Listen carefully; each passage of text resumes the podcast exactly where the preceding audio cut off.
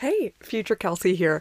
I have something crazy coming up that I'll be sharing with you next week. It is a free 45 minute training that I'm hosting, teaching you the three secrets to landing any job you want even in a totally new industry. That's right, next week only, specifically on Tuesday, April 27th, and Wednesday, April 28th, you could join me on Zoom for this rapid fire deep dive into career changing info that you can't Google. In it, I'll be addressing one, we all know that networking helps, but how? What do I need to say? To who? Why? And what if I hate networking? Is there a better way? I will address all this and more, liberating you to create all the luck and movie moments in your career that you might be hoping for. Two, I'll be sharing that we also all know that tailoring your resume to each application is a good idea, sure, but what does that mean exactly? Two, does it really make a difference? Three, that seems like a lot of work. How can I make it super easy? I'll answer all this and also show you why your resume rarely ever gets seen by a human, the recruiter, and how to fix that so you could finally start landing interviews.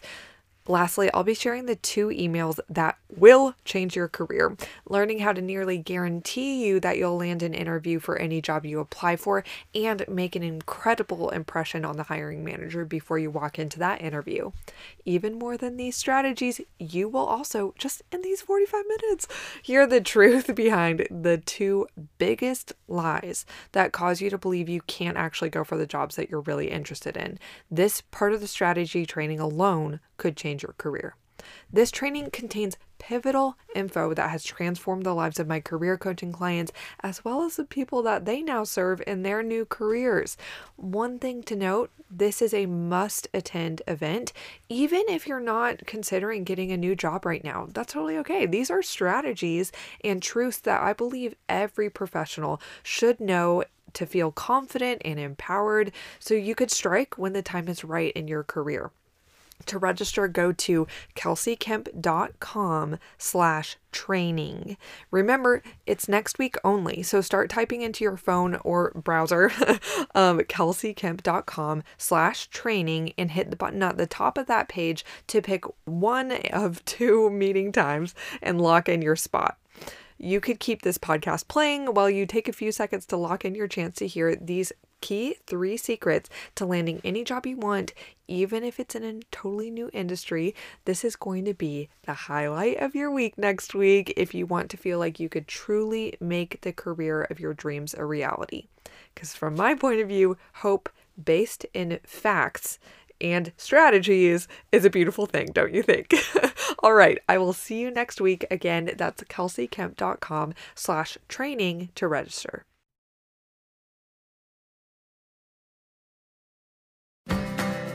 Welcome to Answer the Call. I'm your host, Kelsey Kemp. I'm an ex tech consultant turned career coach, podcaster, and speaker, helping Christians discern their unique calling and create a career that's aligned with it so you could be as faithful and impactful as possible with the decades of work ahead. Here at Answer the Call, we gather around a new topic each Tuesday to help you gain clarity and confidence on what you're specifically called to do with your career, as well as sharing smart strategies to actually help you get there. So today we have a first on the podcast, and that first is that uh, it's the first time I'm going to be interviewing two people together. and these aren't just any two people. Today you'll be hearing from Eric and Caitlin Newman, who are two ambitious thoughtful, very insightful, career minded souls who have come together to become one of the most godly power couples I've witnessed. And I know that they're going to listen to this podcast and they are probably cringing that I said that because they're super humble, but they'll just have to accept that I'm telling the truth and they're completely worthy of the compliment, as I'm sure will be your opinion after you listen to what they have to say.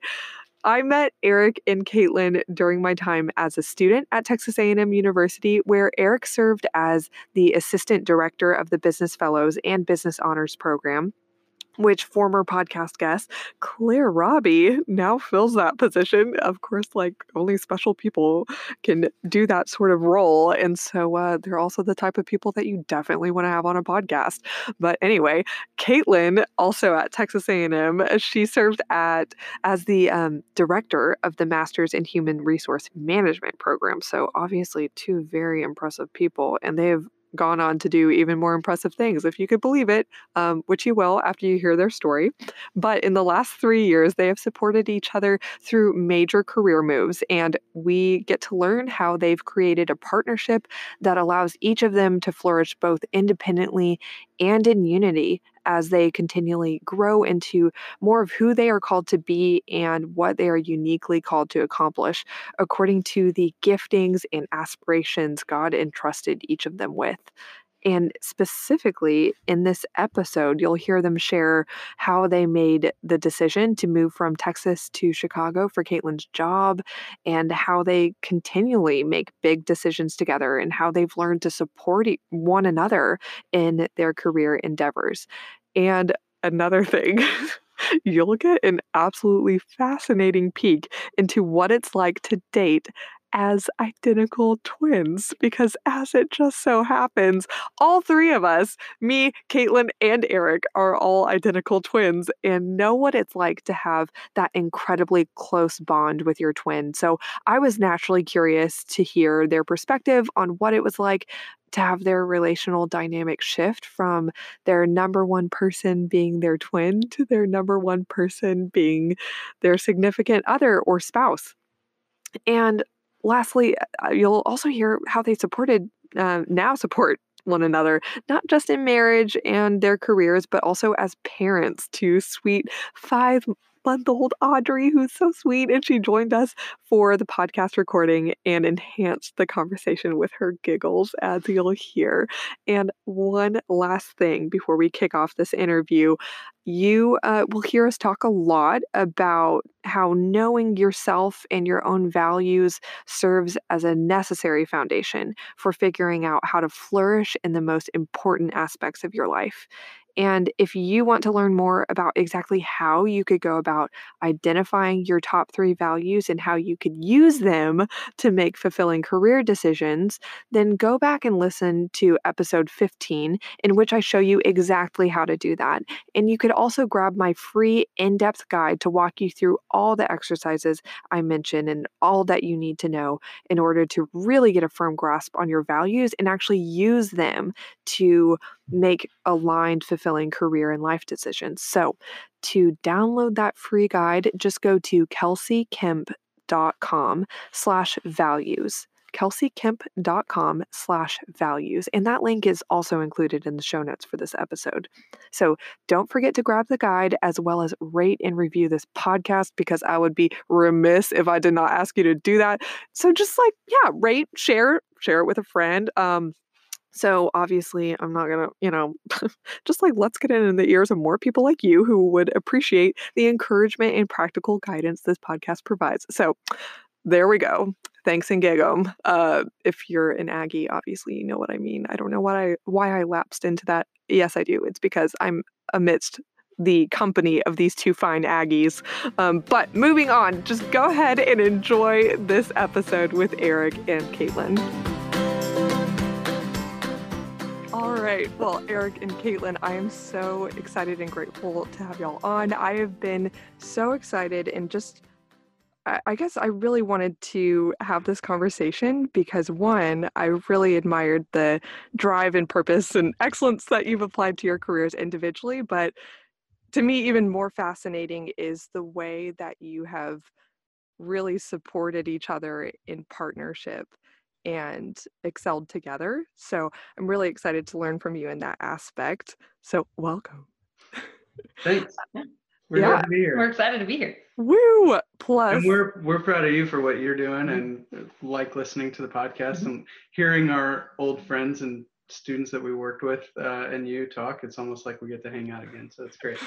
Oh gosh, I'm so grateful. Um, wow, the age that we live in with mm-hmm. podcasting and all this. I try to kind of disguise that I basically just interview our inner friend group and make my network seem much more diverse than it is. But I think that's just going to be thrown out of the window, and the truth is revealed. We actually all know each other. Um, you it shows you have a diverse friend group. That's all it shows. Yeah. Oh, okay, okay.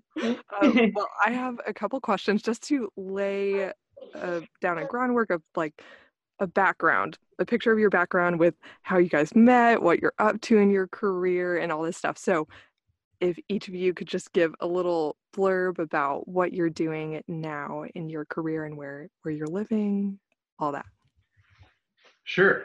Um, well, uh, this is Eric's voice, and uh, hi, Eric. and, uh, we are currently sitting in our relatively new house in Spring, Texas, where we just moved back uh, after spending a couple of years in uh, outside of Chicago, Illinois. Um, currently, I work as the director of operations for a small technology company, and uh, we're a technology company that helps nonprofits raise more money through mobile fundraising. So um, all of our clients are nonprofits, and that's uh, really cool work that I get to do. And I am currently on maternity leave. Um, if we're talking about exactly what we're doing right now, but actually, um, bittersweet. This is my last week of maternity leave. Um, but when I was when we were up outside of Chicago, I uh, I work in HR for uh, a large oil and gas company. I was up at a refinery up there. And then um, through, uh, we had our daughter, Audrey, who is now five months old. And um, knowing we were, uh, my next role was in uh, Houston um, at our headquarters. And so um, was able to do the move while I was on maternity leave. And so I uh, start back up uh, next week in a new role in more of an HR planning type position, which I'm excited about. And uh, yeah, and so we've we've we were we got out of the winters that were Chicago, and so um, we've enjoyed this really really nice weather here in Texas. Yeah. Welcome back to the homeland. Yes. uh, honestly, I'm reminded of when Kirsten, my twin sister, lived in Oklahoma. She had this little quote hanging above her bed that was from, I think, Davy Crockett. It, it's so kind of rude, but I think Texans totally get it. It says, You may all go to hell, and I will go to Texas. yeah. so horrible. Wow. Yeah. Welcome to this Christian podcast. Um, yes. Well, we joke because I was born in Chicago, and then really? my twin sister, we were, my family, we moved down to Dallas um, when I was like six months old. So we joked that Audrey was in the same boat. We both were born in Chicago, but got to Texas as soon as we could. oh, so sweet. Um, now I'd like to go back a little bit, just rewind and give an overview of each of your career progressions from what many of the listeners listeners might be relating to maybe in an early career or college setting like how did you get from what you chose to do in college to right now. Mm. you know, definitely simple, right? Yeah, very simple. yeah, no.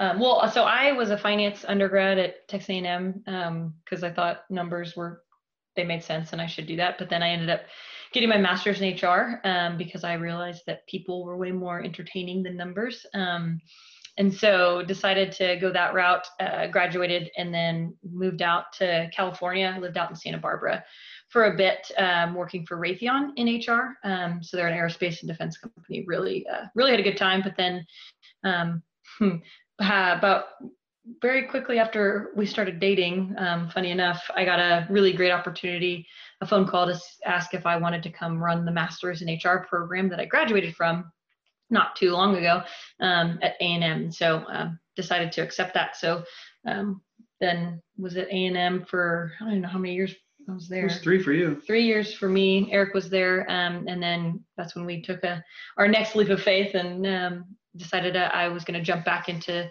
uh, the corporate sector, and um, we moved up to Chicago. So yeah, that was mine. I bounced around a couple times, uh, a couple different states, I guess too. Mm-hmm. Yeah, yeah, life's taken you a lot of fun places. Mm-hmm. Um, I graduated uh, with a business degree from from A&M at the same time Caitlin did, and stuck around in College Station afterwards. Not immediately to complete a master's program like she did, but I was uh, had an opportunity to stay at A&M and work at A&M. So I was an advisor and um, uh, assistant director of a couple programs for uh, for high potential and high achieving students, uh, which is how we got to meet Kelsey through one of those programs. And um, I did that for six years, and honestly, at that point, probably uh, felt like I could have done it for 40 more and had a full career of that and been great.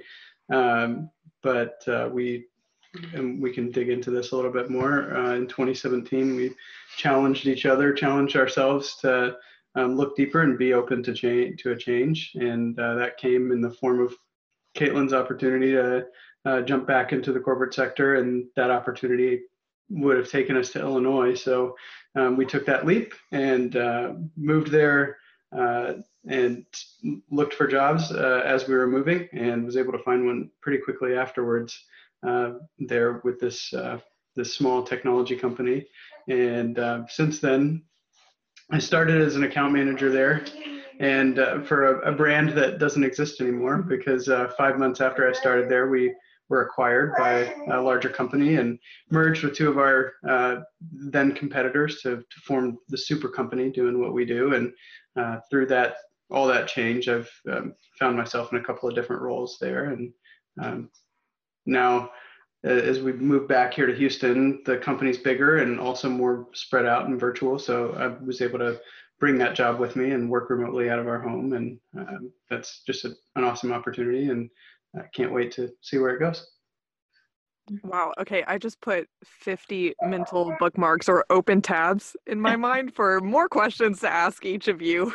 Uh, but I I think the first one is I'd love to hear you piece together the story of how you guys met. Like, first, did you know each other in undergrad? As yeah, yeah. Um, our stories were together for a while, and then apart for a while, and then came back together.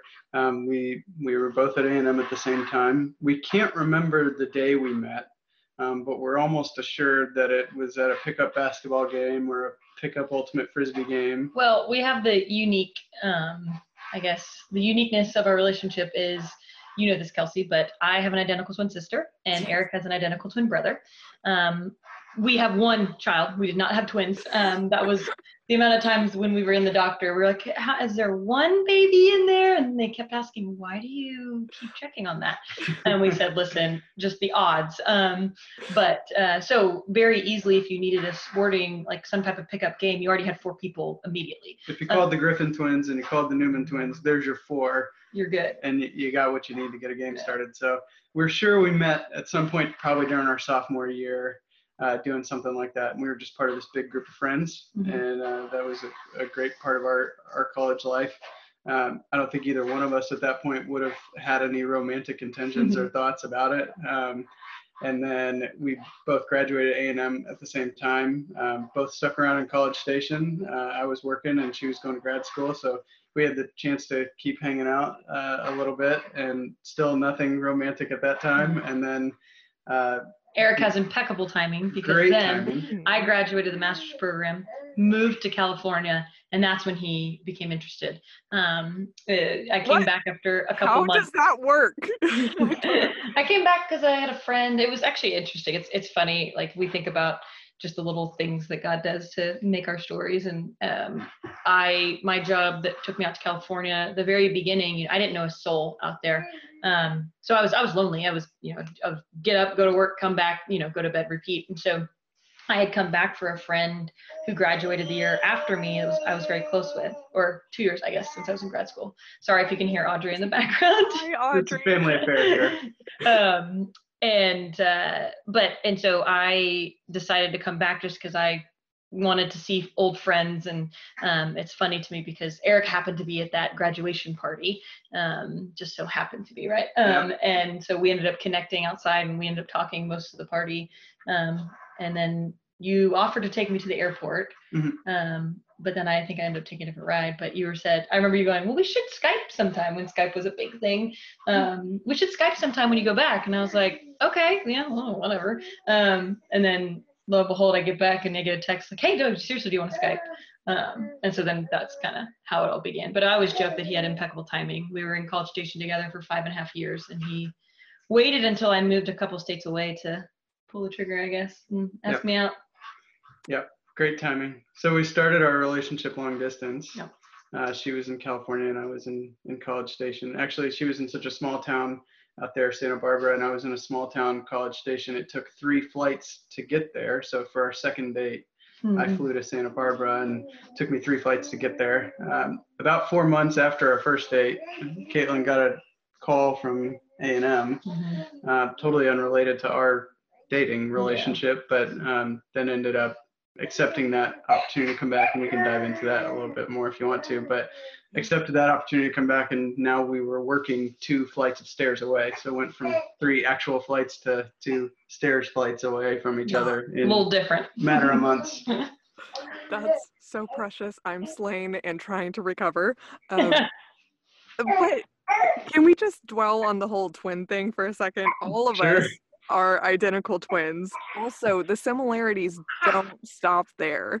Right. Caitlin, your twin sister's name is Kelsey. Correct. Also, I'm not sure if I've told you, but the my parents were really set on naming us Kelsey and um, the other one potentially either Caitlin or Kirsten. I did not know that. I knew I knew your twin sister was Kirsten, but I did not know, know that Caitlin was an option. That's awesome. That was the second choice. And so also, I'm not done. I lived in Dallas.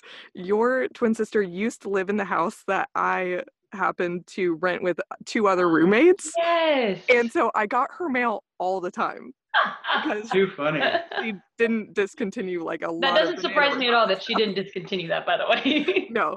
Um, uh, so it's all just pretty insane, mm-hmm. and uh, I do have some questions about twin dynamics oh, yeah. as relational dynamics and priorities shift, which I know that this is very specific, and most people listening obviously probably aren't twins. Although I do feel like something's in the water or in whatever supplements people are spending way too much. There's a lot of out there. ones out there now. Um, but Kirsten and I get asked a lot questions about like, but isn't that weird with dating and whatever? So maybe it mm-hmm. might just like uh, satisfy curiosity. But mm-hmm. what was it like for each of you having such a unique relationship as twins do, where it's typically very close and that's your person mm-hmm.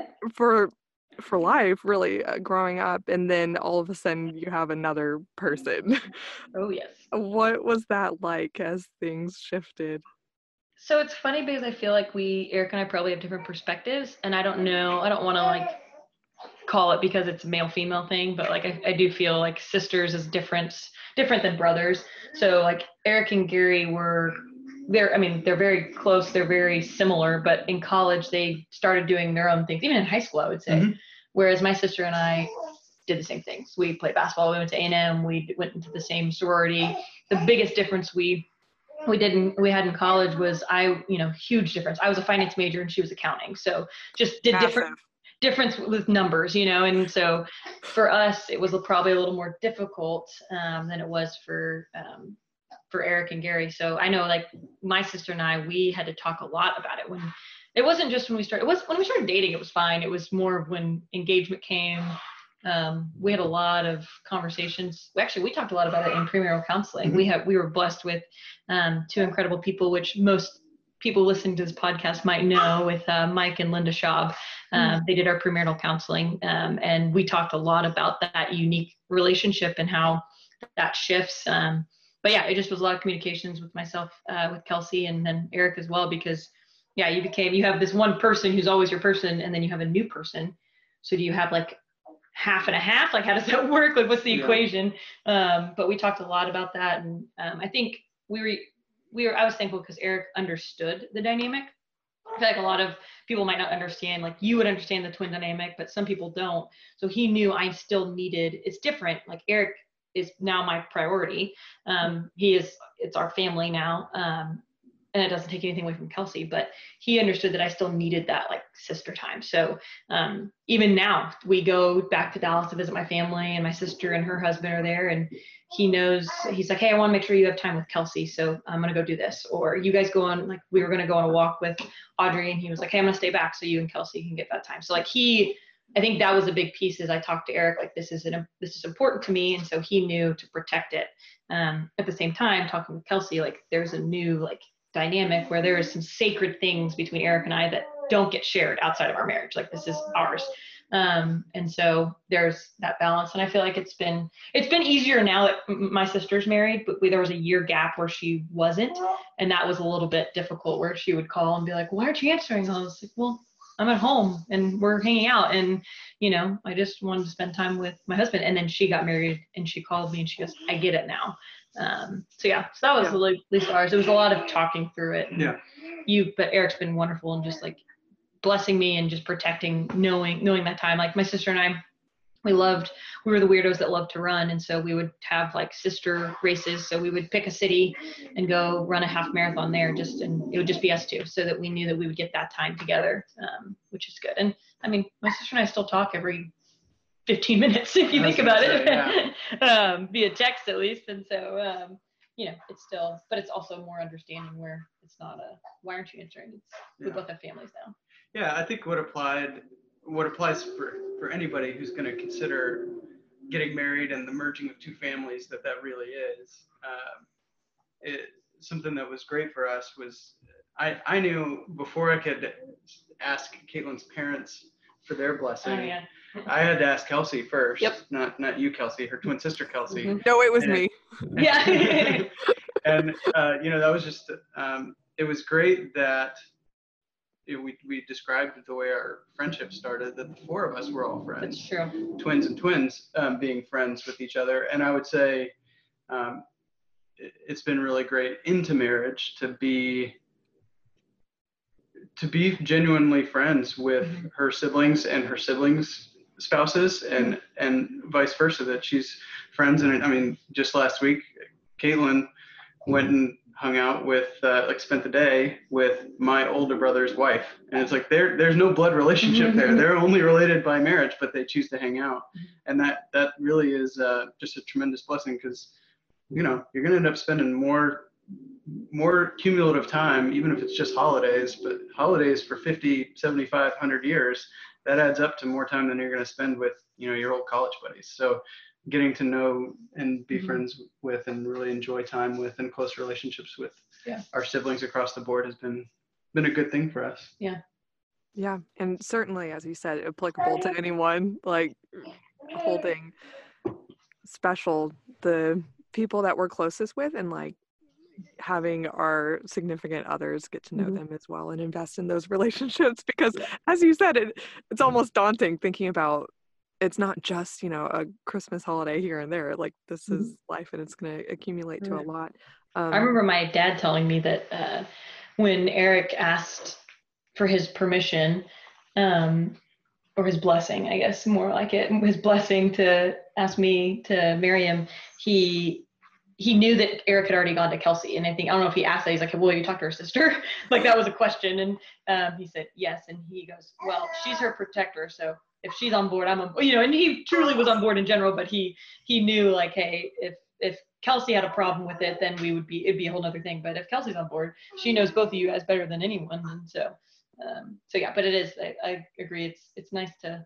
once you become friends with your spouse's family, it just family dynamics are easy. But that how important is to develop those relationships, and I think that's important during the dating uh, phase too.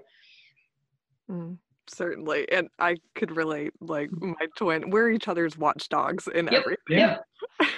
oh yeah oh wow what a unique situation we're all in um, but, uh, i'm curious bringing i guess the career element back into the conversation what how much was discerning your compatibility in your career ambitions a part of your evaluation in dating?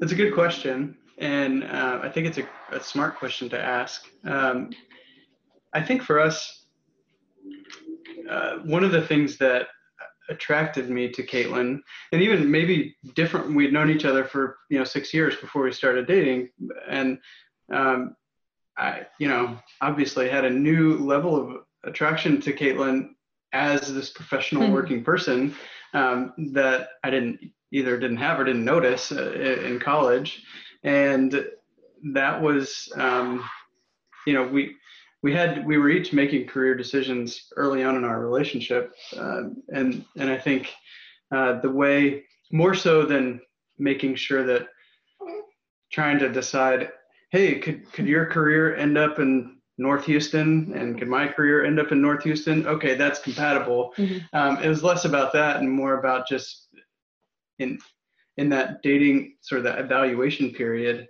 everything that Caitlin did and how she approached her life individually before and during our dating relationship, and then as we started to make those decisions together, um, I think we found that we were really compatible in how we approached our work, that it Mhm. was important to us, and that we we felt that it was um, our work was God given, and uh, that we served this audience of one uh, of the Lord at, in everything we did, and then how we made those decisions, uh, as well as kind of big big life decisions. Uh, we found a lot of compatibility in how we thought about those things, and that I felt like we could do that together Mhm. um, as Well, we bound our lives together. early on we had we really had to address that because four months into our relationship i get a job offer that takes me to where he is which is super awkward because like i, I wasn't ready to put the pressure on yet Right. um, even though I couldn't guarantee that. Hey, if you take this job Yeah. and move down the street from me, we're gonna get married. we're gonna get married. We And I haven't been wasn't- dating long enough. and I wasn't there either. Like I wasn't, and so it was this pressure of like,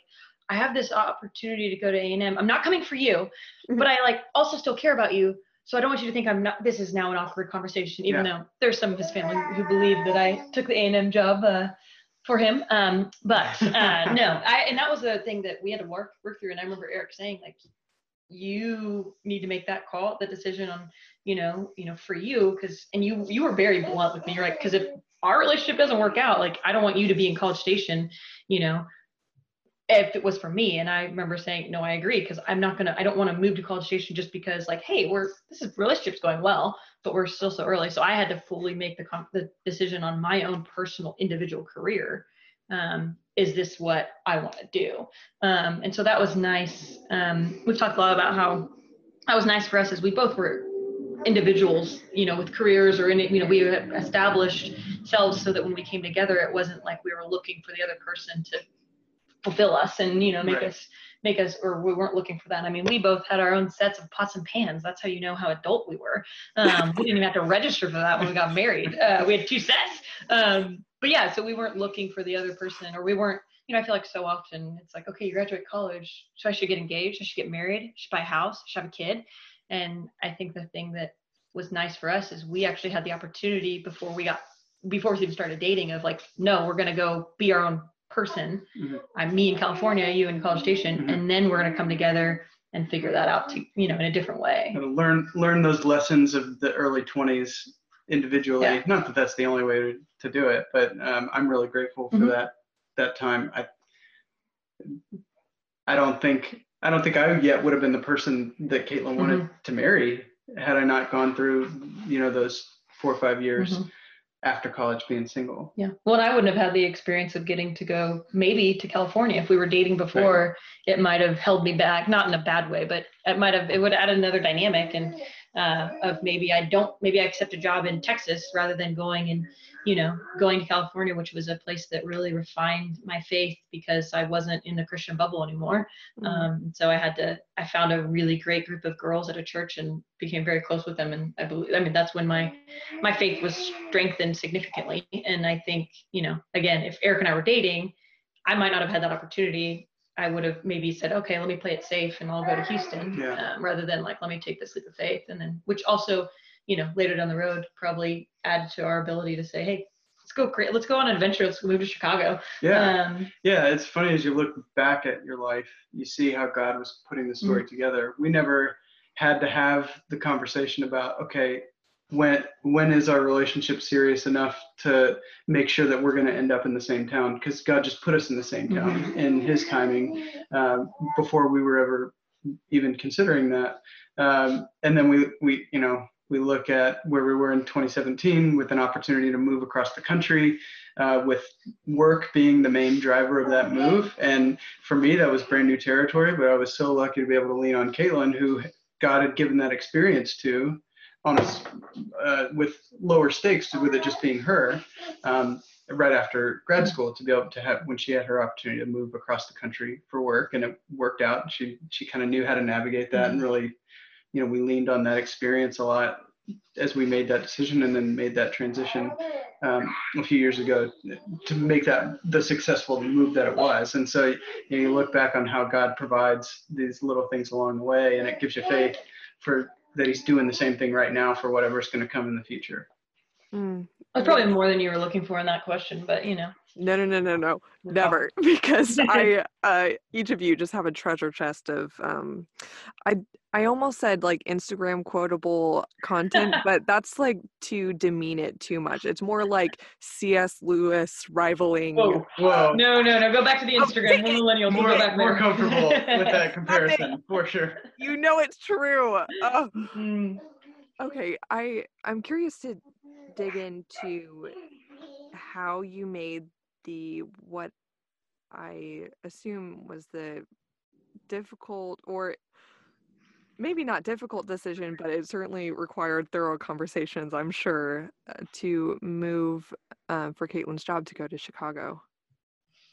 Well, yeah, started with the challenge, I guess. We both we both were we were in jobs that we loved, and we both had the conversation of we could stay in these jobs for as long as honestly like for the next 40 years and we loved them um, i think that was the part for me. I know myself is i wanted to be I'm like i like to be challenged and i came back i had a few goals with the master's program that i wanted to do um, to make it in my mind a little bit better and grow it and i kind of checked those boxes.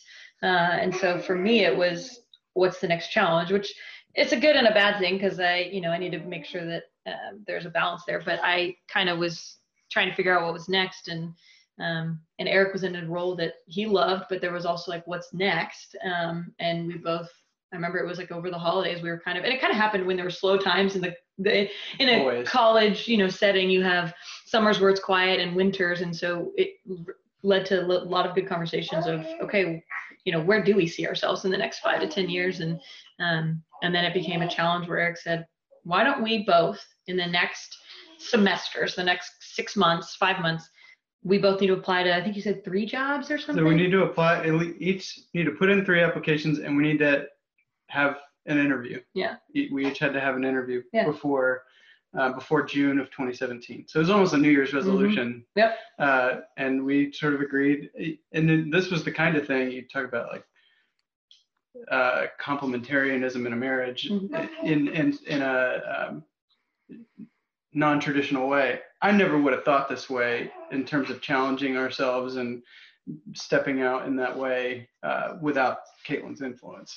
But this was our team New Year's resolution mm-hmm. was all right, it's you know we're going into 2017. We both like where we are, but we don't want to become complacent. So yeah. let's make sure that we're open to change by maybe seeking some out a little bit. And mm-hmm. so I'm seeing what God does. It wasn't like yeah. we were applying with the purpose of moving, especially to Chicago. It, I mean, I I, I remember laughing because I, I applied to more than three. Um, and like the first couple were just one of those like I can say I applied, but it was I really serious. I applied to like Facebook and like Google, and it was just like, we'll see. The CIA. Yeah, yeah, yeah, I did the CIA or the FBI or something yeah. like that, some HR role, and I was like, hmm.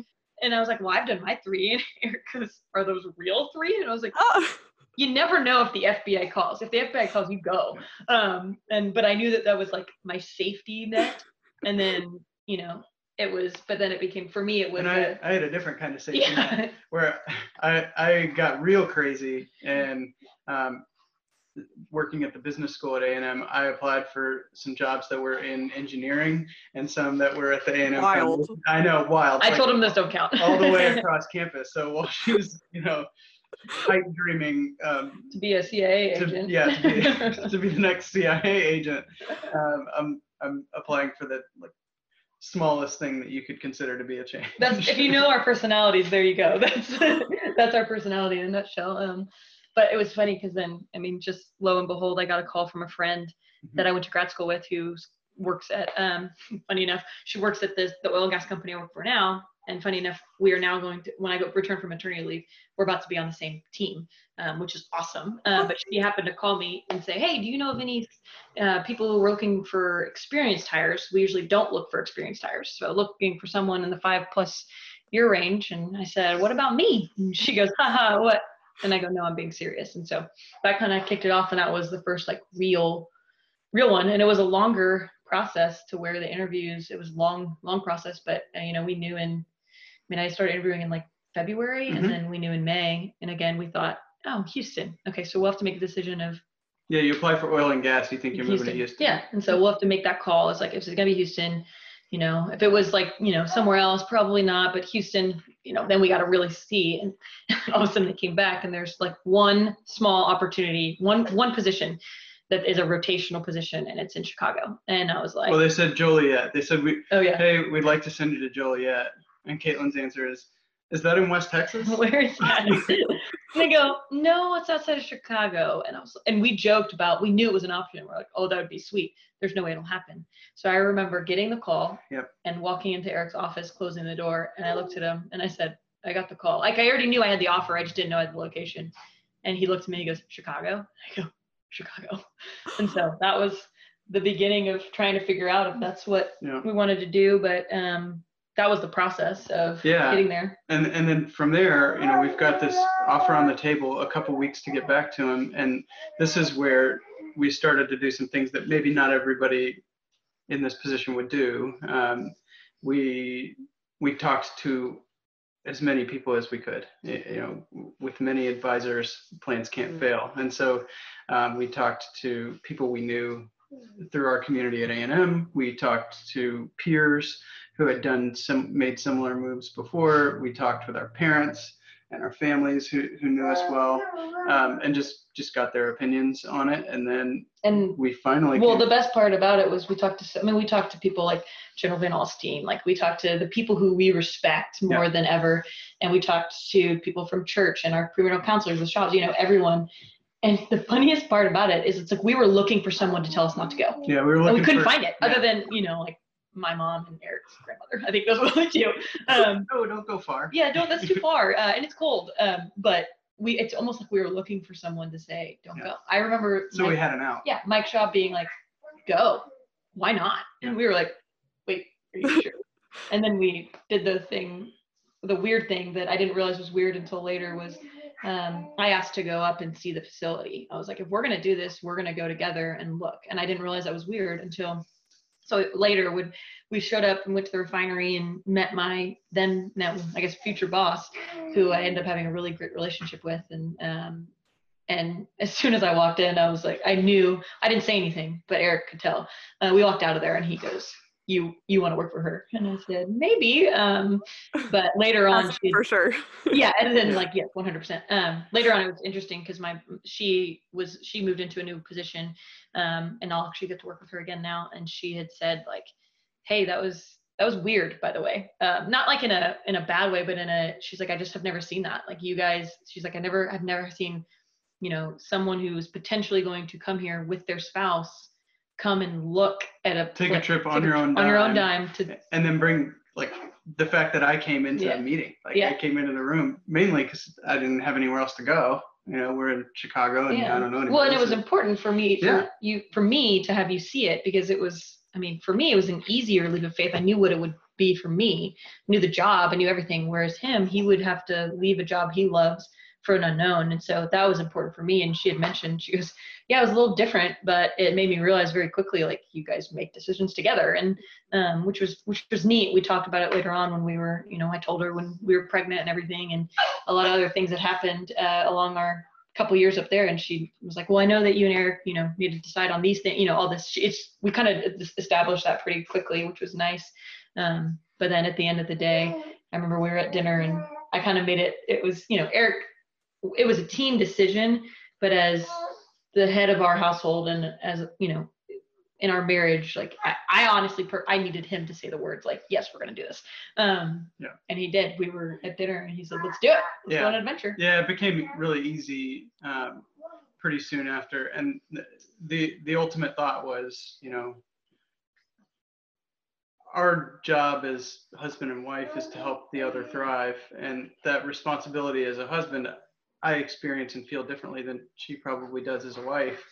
Um, but to make sure that all the people in my household, starting with her, are thriving and um, fully fulfilling everything that God has for them in their life. Um, and it, it just became clear that we needed to do something like this for for that to be true in Caitlin's life. So at that point, really easy call. And um, the other thing that really helped is we knew that it would be a rotational position that was, you know, somewhere between a year and a half and three years. And so, you know, it felt like a safe risk to take because at the end of the day, if we hated it, we could always just move back. And you know, a&M wasn't going anywhere. The the Republic of Texas wasn't going anywhere. we figured we'd be back someday. So yeah. if we didn't like being far from family, or if it didn't work out for either one of our careers, we figured we could come back and and there would be opportunities here for us. But um, lo and behold, uh, God really blessed that decision and um, you know gave us even more than we could have asked for there. Yeah, it was very hard to to come back. It's still it's still been hard. I miss our we had a great group of friends that we um, met up there through a church that we loved and uh, yeah we miss them a lot they became family they were same life stage and everything it's funny we were like yeah we'll go up there for two years and if we hate it whatever we'll come back but then it was you know two and a half years later we were coming back not kicking and screaming but it was and we have family here you'd think it would be easy but it, it really it wasn't. And it's hard to leave. Yeah it was very hard to leave. Not hard to leave in the winters though that's for sure. Not that. Mm. i am struck by, and I think that this is one thing that anyone can take away um, this lesson from, but um, I see how much peace and like evaluation, like ability to make thorough decisions was afforded to you by mm-hmm. your proactiveness in considering your values and giving a long runway to not wait until you're desperate to make a change in your mm. career. Mm. You thought, you know, I really, it sounds like there's this value that you mentioned to be challenged. Mm-hmm. And I think that I have fulfilled the things that were even my highest goals for my mm. current position. I like it here, but and even both of you saying like I could stay here the next 40 years. That's mm-hmm. something that people dream to have, really. Right. And yet, I bet even to get into those positions, you got them because of this attitude of being proactive, mm-hmm. considering your values, what you really want, and then going after them mm-hmm. um, with this piece that I'm going to make a thorough decision. I'm going to allow myself time and not wait until I'm desperate yeah. uh, to take anything. It's like uh, going into a grocery store hungry, you're gonna come yeah, out with never, Oreos. Never do that. Never do that. never. Now it's I come home with like th- three things of Blue Bell because of that. So, great, because they didn't have Blue Bell in Chicago, and I was heartbroken about that. Heartbroken. Um, yeah. No, I like the long runway comment. I'm gonna steal that by the way. I'll give you credit one time. Oh, um, thanks. At me, Kelsey underscore the called career. Exactly. Um, no, but it's it's it's also it's being open too. I think that was the biggest piece of it is having our hands open to change and not and realizing you know we're not in charge anyways but yeah. being open to it and and also knowing that there are some risks that that aren't right that you know it's not just like throwing yourselves in and saying like well i'm just gonna do whatever it's yeah to giving yourself enough time be proactive about yeah. it to really know it's the right decision when we went up there up to chicago we knew it was the right call um, yeah because we had done so much of that thinking mm-hmm. ahead of time it it almost thinking back on it now with the final part of the decision almost felt too easy. Like yeah. we felt like it should have been harder and more agonizing to go mm-hmm. through it. But you're right because um, you know really because of people like you, whether professionally or just as part of our life, who were um, coaching us through, had coached us through that opportunity to really understand who we are mm-hmm. and what the needs of the world are and what our values are and what what we're best at and what fulfills us in life um, you know, those were really, those were things that we brought into the decision already in our back pocket.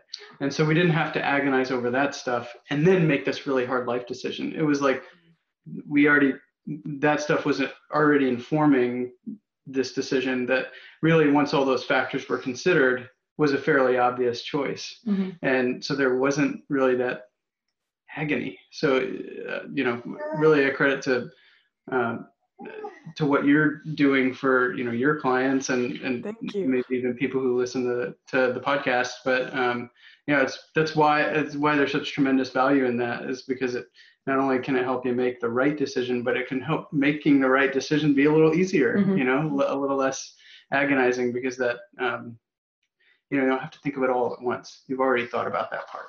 Mm, yes. And now I'm connecting this back to the paint the picture you were painting and how your relationship formed and uh, kind of a point of success or what set you up for success was getting to know yourself Mhm. before you intertwined your lives. And I think that the base lesson here is y'all are just really good at putting the first thing first and the prep work it takes to having a a smooth, orderly, like in priority um method of making decisions Mhm. whether that be should I spend my life with this person? Should I move and how should I handle my career in the dating process and moves that I'm considering making? How should I handle that once we're married? And I'm also curious about the parenting aspect too now. Um, now that you have little Audrey there in the background.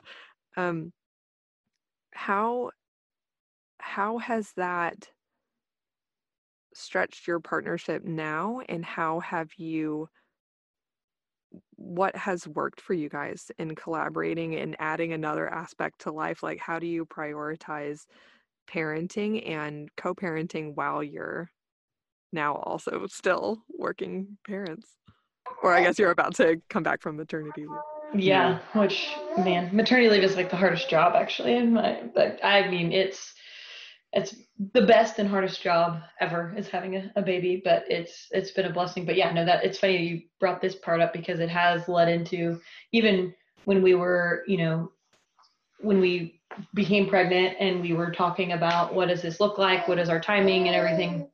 And then when we had Audrey, you know, how much, even like, or I guess we decided before we had Audrey, like how much time I was going to take off, what that looked like from, you know, I'm very thankful we have great benefits that I was able to take a really good maternity leave. Um, but even from like a financial perspective, like, you know, if I would, did I want to take more? Did I want to take less? You know, what did that look like? And it was a, a team decision in that. Um, and, you know, that again, it was a lot of the communication piece of it, but uh, the co-parenting thing was, is huge. It's like, I, it wasn't the expectation that, you know, I am solely in charge of Audrey and Eric does work. And, you know, I, I feel like, you know, we think about like societal pressure on, you know, how, what roles you're supposed to play in marriage. And, you know, that was something that I actually struggled with early on in marriage because, you know, this Eric loves to cook. He's a big yes chef, li- listens to food podcasts, you know, um, kind of nerdy with that, which great, great for me because I get to enjoy incredible food. Um, but I always was told like, oh, I'm the female, like I'm the wife, I have to cook, I'm supposed to. And I, but then realizing very quickly when I was trying to force that, I was stealing joy from Eric because he wasn't getting to cook, and I was, and I was, I'm, I don't mind cooking, I enjoy it, but And you're good yourself. I'm me, yeah, average.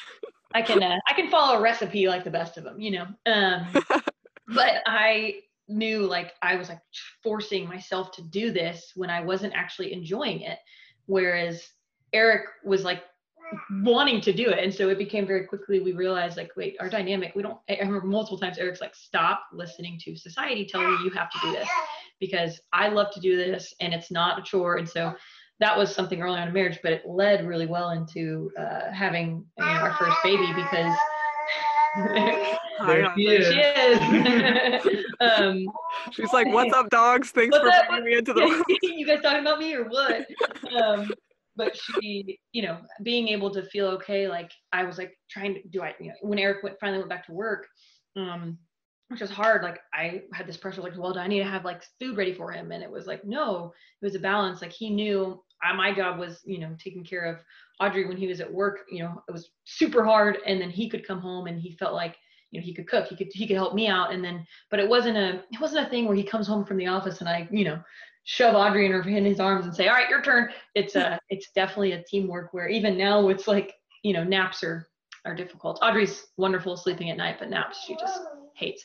Um but it becomes this thing where it's like okay i got it. And eric's no i got it. And we kind of go back and forth of who has it but not because it's because we feel like we have to. It's because we want the other person to have a little bit of a break. And so it's the co-parenting piece is is huge for for us i think. Yeah. Um, uh, Kelsey, I feel like you were kind of getting at this earlier, but the all that we have been through, know, we've been married for four years when Audrey was born, and that's not an eternity, but it's, you know, that's 1300 days to figure stuff out. And um, good head math. And, I was literally about to say good math, man. don't fact check me on it. Now everybody's gonna get out their calculator and figure out that it's more than that. But uh, we had we had gone through making decisions about a cross country move and changing jobs, making decisions about you know family and things like that. We had had a lot of practice in trusting one another, yeah. and that trust really just built and built and built over time to where now a human life can be sustained by that trust. You know, and that's sort of the the ultimate sign that um, you know God had been building that in us all along, individually, but then also together. Um, that we felt like we, I mean, you, you never have it figured out, and, and we're not even close. Uh, but um, feeling like we could confidently enter into parenthood um, as confidently as possible with with a brand new life, mm-hmm. and um, but knowing that I, at the baseline of it, I know that she'll do everything in her power to help our family thrive, and that she knows that I'll do everything in in in my reach to help mm-hmm. our family thrive and you know that mm-hmm. really um, yeah, is a great baseline i can't imagine not having that level of trust and then trying to you know take care of a baby and have two jobs and move mm-hmm. across the country again and do all those things yeah now we're about to go through another learning experience where I'm returning back to work. We've never, you know, experienced that where we'll both be working and uh, and and you know and her and our daughter being in daycare and you know there'll be a whole nother shift. And so we've been talking a lot about preparing for that what that shift's going to look like. So rather than kind of what we talked about before you know rather than just waiting for it to come and saying oh gosh what are we going to do? It's we've been preparing for you know quite some time of like okay here's what the schedule will look like. This is my Type A-ness coming up. Here's what the schedule will look like and here's what you know adjustment but also being flexible in that schedule of okay sometimes you know eric can go get her from daycare you know or rather than me getting her on the way home, you know, whatever it may look like, um, because of of being able to to do that. But we've we've been talking a lot about that of what that'll it just it'll be different rather than me be at home all day with her, um, and and trying to you know adjust. Mm. Okay, I oh I have so many questions. Um, for my brain is kind of categorizing them into silos. I don't know if this is helpful or not. I feel like we're pretty orderly people in the mental arena. Hopefully, I, I feel like I just flattered myself up to your level, which mm, we'll see. But uh, uh, I, I think hopefully it's not too jumping around, but going back to dating, like that was obviously where you started to build trust and get to know one another. So I'm curious i don't know if it's like a obvious like oh you just get to know one another that's mm-hmm. like how you build trust and just a trustworthy person that's how it happens but how... ours was unique in regards to building trust because we were friends before mm-hmm. i think okay. that like it's never going to work out perfectly for everybody you know you're going to meet somebody and you're going to start dating so you're not going to have that you know four plus years where you know the person before they're trying to woo you you know mm-hmm. i think that was the nice thing I was I was very grateful for was I got to know Eric before there was any romantic, you know, feelings. So I knew his character. You know, I saw how he treated people. I saw how he treated me. But this was before romantic feelings were. So I already knew. I knew what was important to him. I knew that no matter what, God was first. I knew no matter what, you know, that he was, and I knew all these things about him.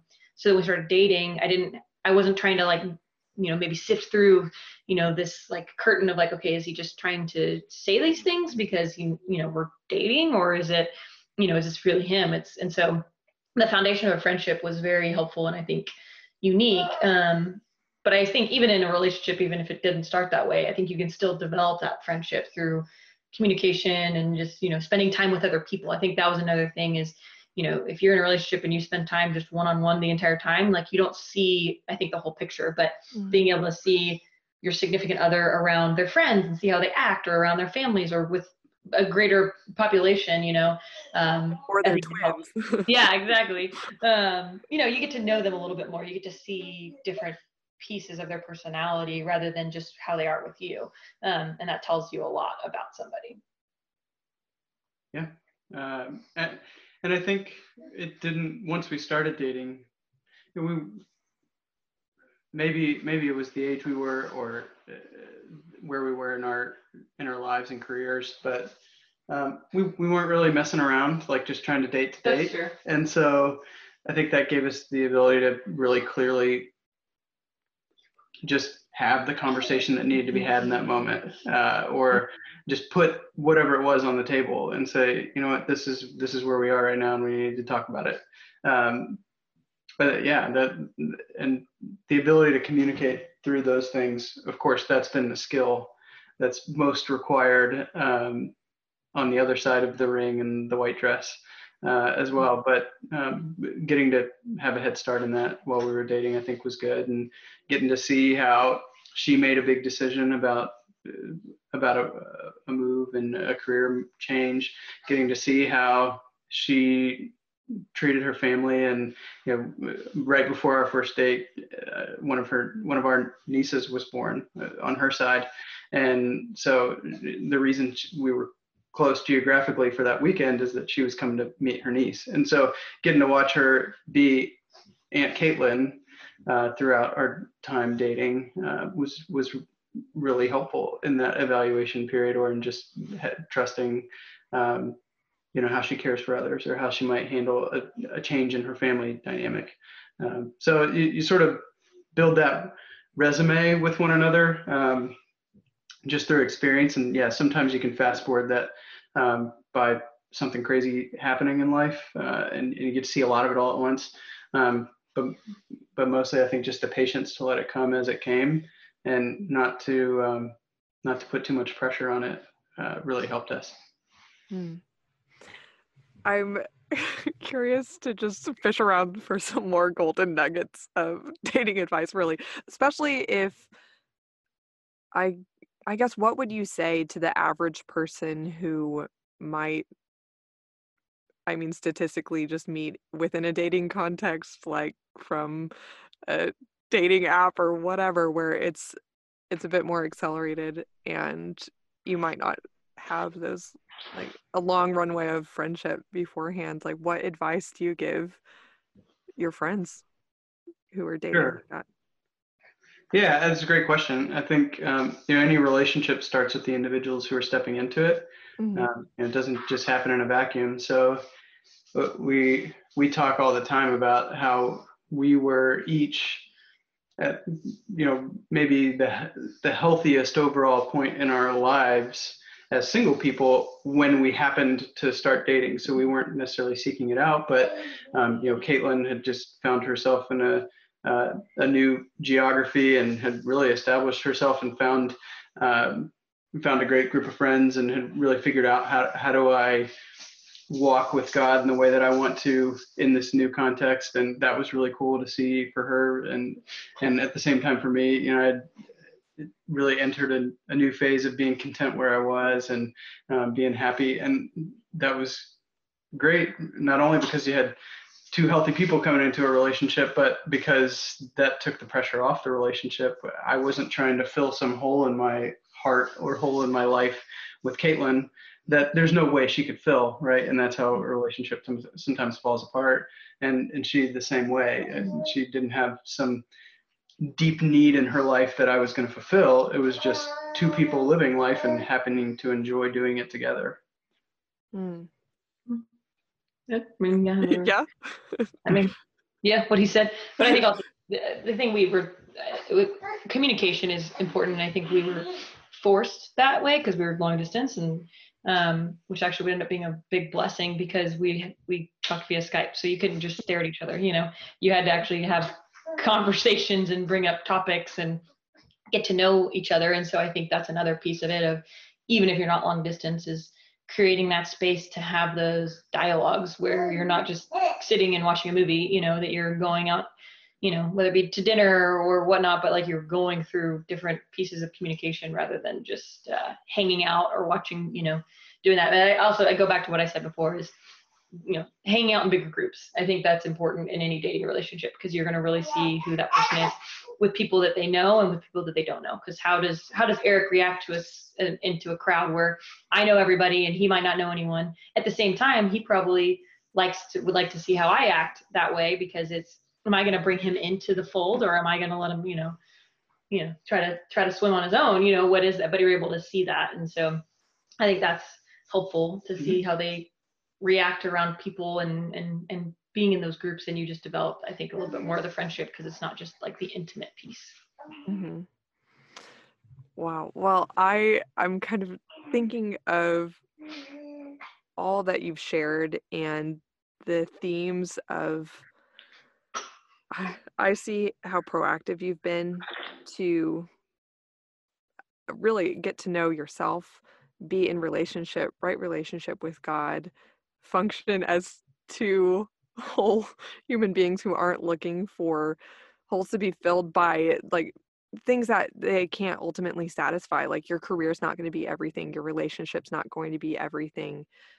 And operating from a place of peace and strong foundation in being proactive and considering your values and it, it seems like you're just two people that were running towards things that were purposeful and you felt like really aligned with and you just were running along the same same path. I that's like well, such a cheesy analogy. I was probably running a little a little faster pace than Eric. Yeah, I had to catch he won't he won't actually run with me. He gets mad at me um, for that because I'm always like, hurry up.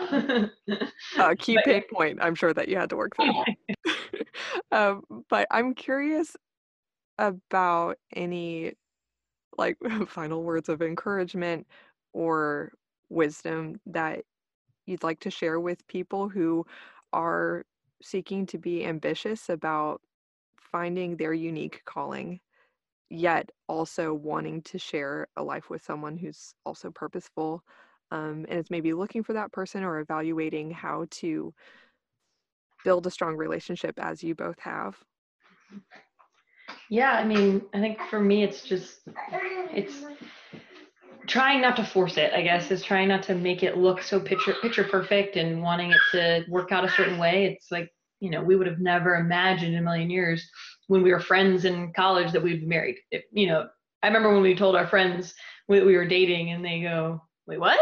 What? Wait, newman and griffin what? How's that work? And so it's just funny like if we would have been looking for that and trying to force it it wouldn't have been what it was and we would have had these these lessons. And so and i think just you know we've talked a lot about from like a, a career perspective of it's funny we we have the unique ability that we've both have started a lot of new jobs with you know moving around and doing everything and you know very quickly we want to be known at work too. You know there's a balance there's a line but like being known by your coworkers and being able to develop those relationships um, where you know, my coworkers and when I was in Chicago, they knew I needed to leave on Wednesday nights because we had small groups. They, whether they were believers or not, they knew that I had this thing called a small group with my church.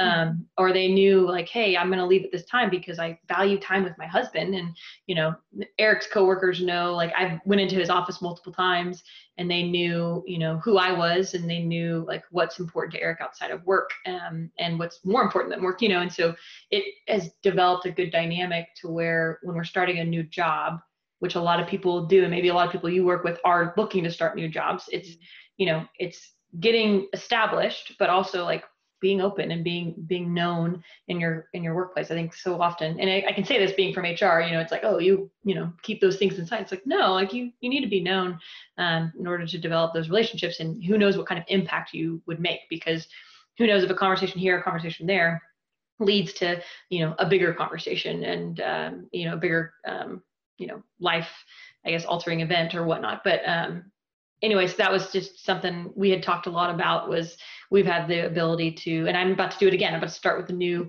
new team. And so being able to be known um, and how important that is with careers too of, of what you're looking for. And so no i think you know going back to the the main part of the question is just being open in in every aspect of it but also trying not to force everything to be perfect and picture perfect. It's not going to look picture perfect. It's gonna, you know, it's not gonna be a straight line. It's gonna be zigzag up and down, you know, going backwards, going forwards, and so it's gonna uh, look a little different than you expected. And, and, that's how it that's how it works. And mm-hmm. um, I'm grateful for that. So.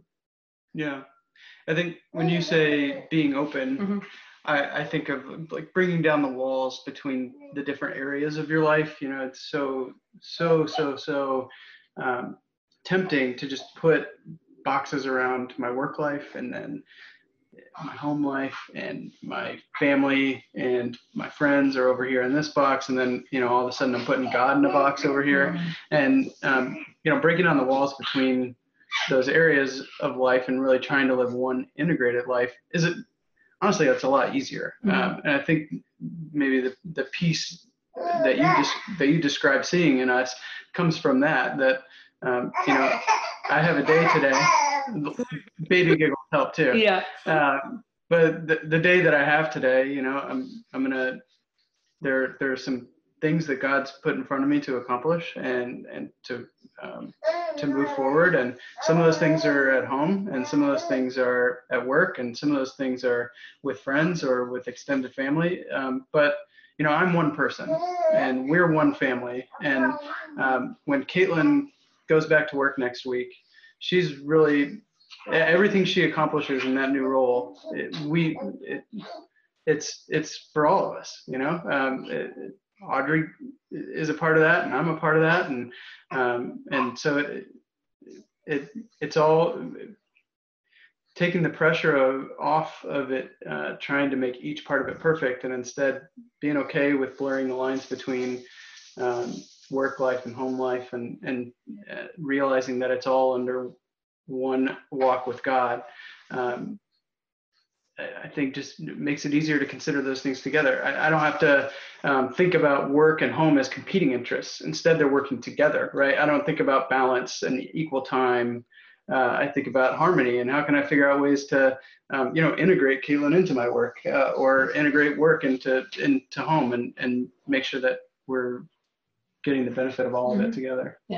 I, I, uh, Eric has a lot of uh, video conferencing calls with his team, and so sometimes I like to pop in with Audrey and like she'll make a little cameo and then I'll leave. But it's like they know who she is. it's and good for my team to see Yep. me as a husband and a dad and not just you know their boss Yeah.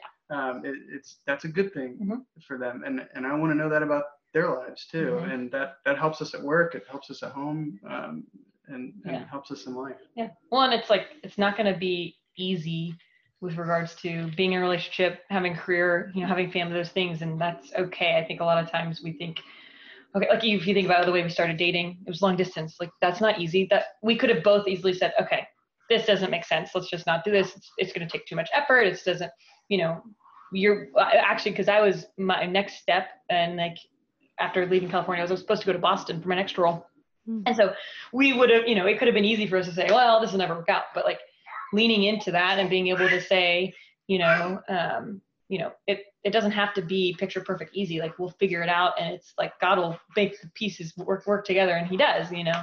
Um, sorry, I had to, you know, I'm a borderline feminist, so I had to put in my lean in in there for Mhm. for you. So, um, but it's yeah. So, anyways, we've talked a lot about like it doesn't have to. A relationship doesn't have to be quote unquote the easy way. You know, it's it's making sure that you just you know work at it and and and figure it out along the way. It doesn't have to be figuring it out on day one. Mhm.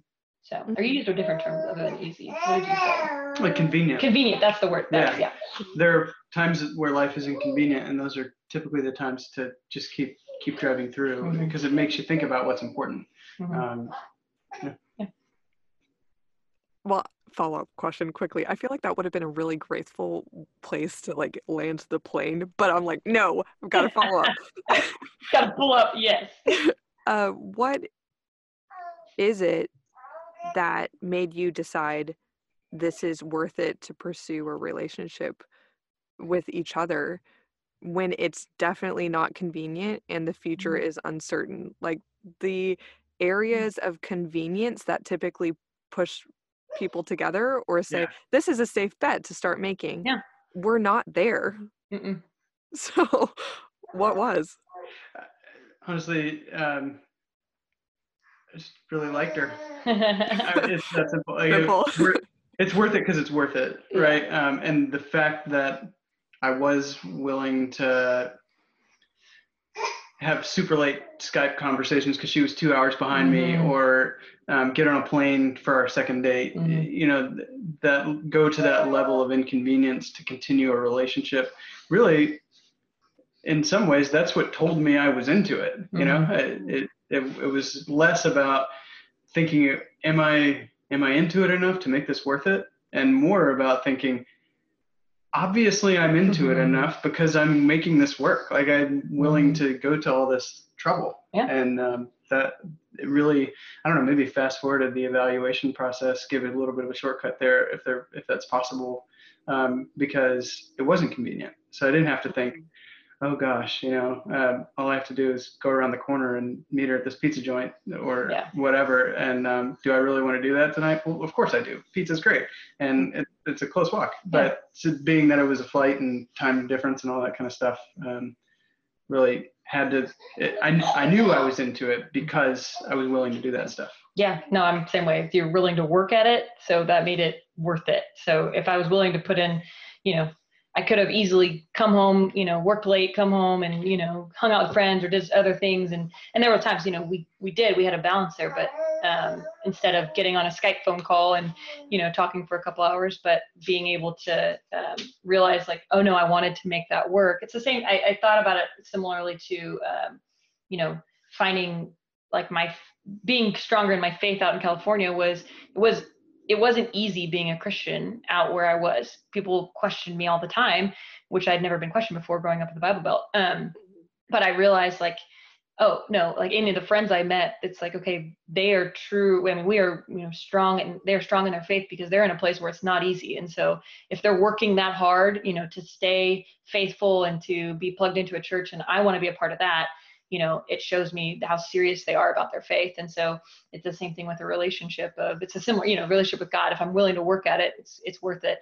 And it shows like that shows that. And the same thing with eric. We're but we're both willing to put in the hard work. And that showed us like this is definitely worth it. And this is something that um you know we want to continue to pursue.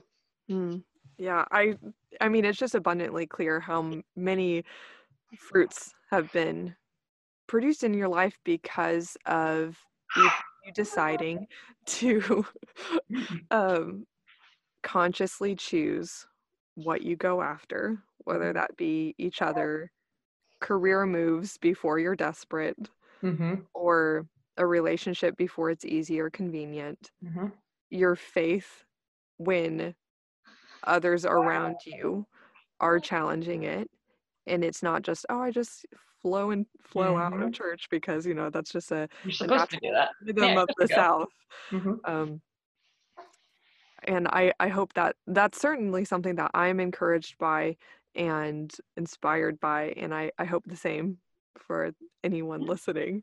Yeah. So thank you both so much for having this conversation with me and Audrey. Shout out to the little nugget in the back. She's been great. She's been playing. Um, she uh, definitely uh, definitely diaper duty for mom right now. Halfway through, I was like, hmm, well, mm. wait on that. she wanted to make herself known for sure. Yes. So, but we appreciate the opportunity. This was uh, this was fun for us to to get to do, and uh, it's a makes a, a nice Monday. Yeah, yeah, and and honestly, you know, seeing you where you are, mm-hmm. doing what you're doing, um, you know, that's uh, we we take a lot of encouragement out of that as well. Mm-hmm. You know, being that in a former life we were, um, you know, pouring into you and people like you, and to see, um, not, I'm not trying to take credit for where you are in life. Take the credit. Uh, but um, but it's really encouraging to see now you, um, you know, paying forward and mm-hmm. giving, um, you know, investing so much in uh, your clients and your friends and the people who listen to to the work that you're putting out there. And um, i don't know i just definitely hope that grows and not you know uh, hope that continues to be a blessing for you like you're being a blessing for others. Yeah definitely. Thank you so much. And i definitely do not in a joking manner whatsoever want to give the credit because whether by example or by words a lot of the things that we talked about in terms of just throwing around the terms values or mm-hmm. priorities or being proactive those came down from the 10,000 foot ambiguous level into mm-hmm. the practical and became a part of my character and the way I lead my life mm-hmm. because of how you poured into me and others uh, that we know. So I'm really, really grateful for that. And it seems like quite the momentous occasion to be having this conversation over a podcast that now is centered around all these deep topics. So I'm really grateful. And uh, I'm really not sure how to land this plane. So maybe just like I release you to diaper duty. Thanks for that. Might that might be it. Uh, Audrey can be the one that to end it, but no, we again we appreciate it. It was fun. It's fun also to see you and how you've you've you've stepped out of what might have been a oh standard career path is I should go do A B C D, and you're like, nope, I'm going to jump over to Z, and just seeing you thrive is pretty pretty incredible and a testament to to how things to how we talked about how it's not going to be a, a straight line it's going to be a zigzag. And so you're getting to do something that you clearly are passionate about because you decided to take that risk. But i know it was a calculated like proactive one. So um, i think that's kind of where it centered on for for you as well as what it seems like so but yeah we're we, we appreciate the the time and hopefully um, we'll get to chat again soon yeah thanks for letting us be a part of it of course love you guys Okay, wow. I'm inspired. Don't know about you. Willing to bet you are as well. so I am so glad that you joined us for this conversation. And again, if you want to start working towards um, more of on the practical side of the advice that Eric and Caitlin were sharing, then a great first step is to go ahead and identify your core values and learn how to make decisions that are aligned with them so that you have peace and freedom in knowing that you're making really aligned decisions that are in accordance with who God made you to be and how He made your mind to work and all of those other important attributes. So, go ahead and, like I said, go back and listen to episode 15 of this Answer the Call podcast, in which I go all into what you need to know about identifying your core values and actually using them in your decision making process. And then also go and download the free guide that is six pages of goodness as well as 68 example core values that'll really get your mind going on what are my core values? Which ones really stick out to me? So, an incredibly powerful exercise for you to go through. Go ahead and grab that free guide, download it by going to kelseykemp.com slash values, and that link is also in the show notes. So until next time, go ahead and screenshot and share this podcast with a friend or on your Instagram stories.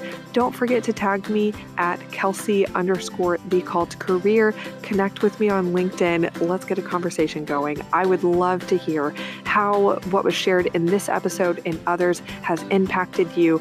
And uh, while I'm at it, go ahead and put those nice words into a rating and a written review on whatever platform you listen on.